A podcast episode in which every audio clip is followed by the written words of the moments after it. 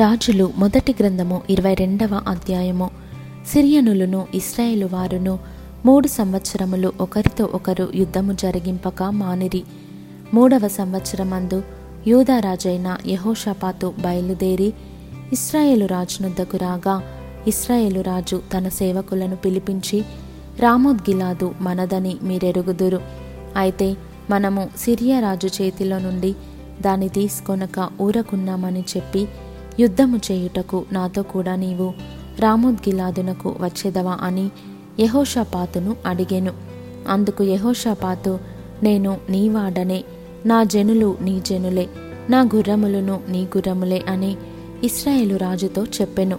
పిమ్మట యహోషపాతు నేడు యహోవ యుద్ధ విచారణ చేయుదము రండని ఇస్రాయేలు రాజుతో అనగా ఇస్రాయేలు రాజు దాదాపు నాలుగు వందల మంది ప్రవక్తలను పిలిపించి యుద్ధము చేయుటకు రామోద్గిలాదు మీదికి పోదునా పోకుందునా అని వారిని అడిగెను. అందుకు యహోవా దానిని రాజైన నీ చేతికి అప్పగించును గనుక పొండని వారు చెప్పిరి గాని యహోషపాతు విచారణ చేయుటకై వీరు తప్ప యహోవా ప్రవక్తలలో ఒకడైనను ఇక్కడ లేడా అని అడిగెను.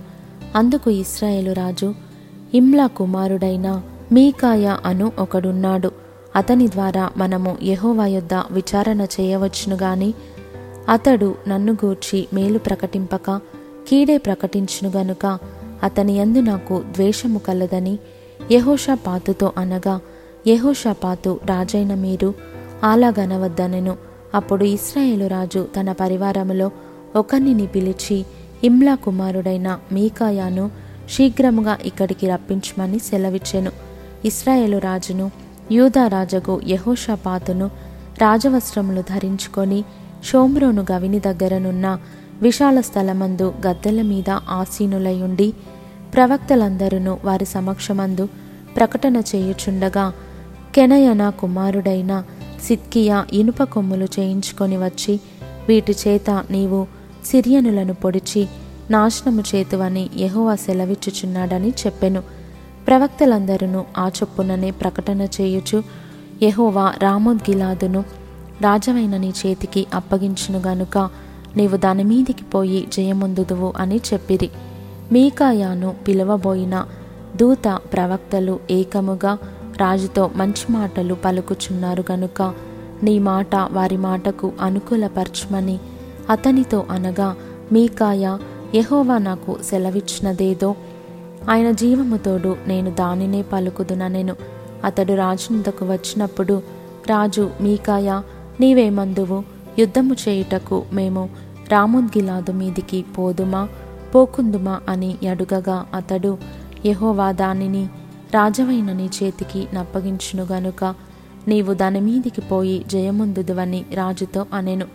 అందుకు రాజు నీ చేత ప్రమాణము చేయించి యహోవా నామమును బట్టి నిజమైన మాటలే నీవు నాతో పలుకవలసినదని నేనెన్ని మారులు నీతో చెప్పి తిని అని రాజు సెలవీయగా అతడు ఇస్రాయేలీయులందరూ కాపరిలేని గొర్రెల వలనే కొండల మీద చెదరియుండుట నేను చూచి తిని వారికి యజమానుడు లేడు. ఎవరి ఇంటికి వారు సమాధానముగా వెళ్ళవలసినదని యహోవా సెలవిచ్చెను అని చెప్పెను. అప్పుడు ఇస్రాయేలు రాజు యహోషపాతును చూచి ఇతడు నన్ను గూర్చి మేలు పలుకక కీడే ప్రవచించునని నేను నీతో చెప్పలేదా అనగా మీకాయ ఇట్లా నేను. యహోవా సెలవిచ్చిన మాట ఆలకించుము. యహోవా సింహాసనాసీనుడై ఉండగా పరలోక సైన్యమంతయు ఆయన కుడి పార్శ్వమునను ఎడమ పార్శ్వమునను నిలిచియుండుట నేను చూచి తిని అహాబు రాముద్గిలాదు మీదికి పోయి అక్కడ ఓడిపోవున్నట్లుగా ఎవడు అతనిని ప్రేరేపించునని యహోవా సెలవీయగా ఒకడు ఈ విధముగాను మరి ఒకడు ఆ విధముగాను యోచన చెప్పుచుండిరి.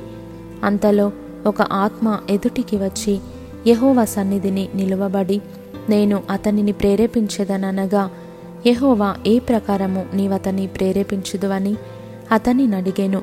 అందుకతడు నేను బయలుదేరి అతని ప్రవక్తల నోట అబద్ధమాడు ఆత్మగా ఉందునని చెప్పగా ఆయన నీవు అతని ప్రేరేపించి జయమునొందుదువు పోయి ఆ ప్రకారము చేయుమని అతనికి సెలవిచ్చెను. యహోవా నిన్ను గూర్చి కీడు యోచించి నీ ప్రవక్తల నోట అబద్ధమాడు ఆత్మను ఉంచియున్నాడు. మీకాయ ఇట్లనగా కెనయన కుమారుడైన సిద్కియా అతని దగ్గరకు వచ్చి నీతో మాట్లాడుటకు యహోవా ఆత్మ నా యొద్ద నుండి ఏ వైపుగా పోయెనని చెప్పి మీకాయాను చెంప మీద కొట్టెను. అందుకు మీకాయ దాగుకొనుటకై నీవు ఆయా గదులలోనికి చొరబడు నాడు అది నీకు తెలియవచ్చునని అతనితో చెప్పెను.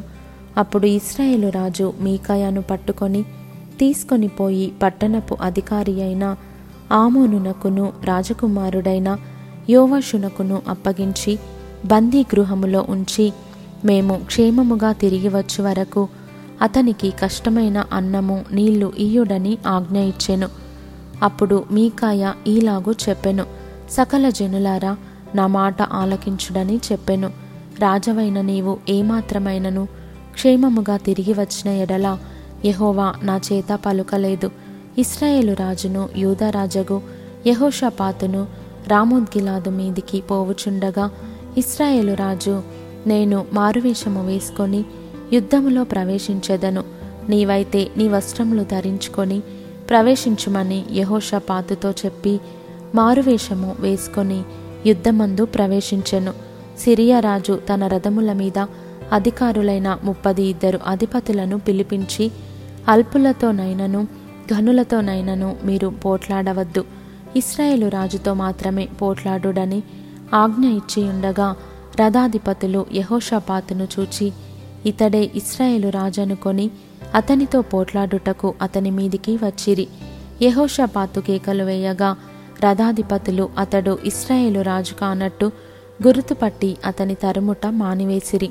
పిమ్మట ఒకడు తన విల్లు తీసి గురి చూడకయే విడువగా అది ఇస్రాయేలు రాజుకు కవచపు కీలు మధ్యను తగిలెను గనుక అతడు నాకు గాయమైనది. రథము త్రిప్పి సైన్యములో నుండి నన్ను అవతలకు తీసుకొని పొమ్మని తన సారథితో చెప్పెను. నాడు యుద్ధము బలముగా జరుగుచున్నప్పుడు రాజును సిరియనుల ఎదుట అతని రథము మీద నిలువబెట్టిరి. అస్తమయమందు అతడు మరణమాయెను.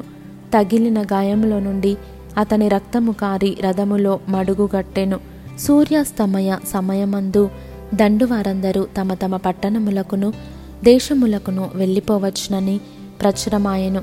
ఈ ప్రకారము రాజు మరణమై షోమ్రోనునకు కొనిపోబడి షోమ్రోనులో పాతిపెట్టబడెను. వేషలు స్నానము చేయుచుండగా ఒకడు ఆ రథమును షోమ్రోను కొలనులో కడిగినప్పుడు యహోవా సెలవిచ్చిన మాట చొప్పున కుక్కలు వచ్చి అతని రక్తమును నాకెను. అహాబు చేసిన ఇతర కార్యములను గూర్చియు అతడు చేసిన దానంతటిని గూర్చియు అతడు కట్టించిన దంతపు ఇంటిని గూర్చియు అతడు కట్టించిన పట్టణములను గూర్చియు ఇస్రాయేలు రాజుల వృత్తాంతముల గ్రంథమందు వ్రాయబడి ఉన్నది అహాబు తన పితరులతో కూడా నిద్రించగా అతని కుమారుడైన అహజ్య అతనికి మారుగా రాజాయెను. ఆసా కుమారుడైన యహోషపాతు ఇస్రాయేలు రాజైన అహాబు ఏలుబడిలో నాలుగవ సంవత్సరమందు యూదాను ఏలనారంభించెను. యహోషపాతు ఏలనారంభించినప్పుడు అతడు ముప్పది ఐదేండ్ల వాడై ఎరుషలేములో ఇరవది ఐదేండ్లు ఏలెను. అతని తల్లి పేరు అజూబా.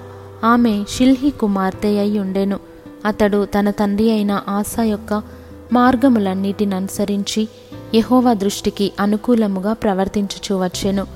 అయితే ఉన్నత స్థలములను తీసివేయలేదు.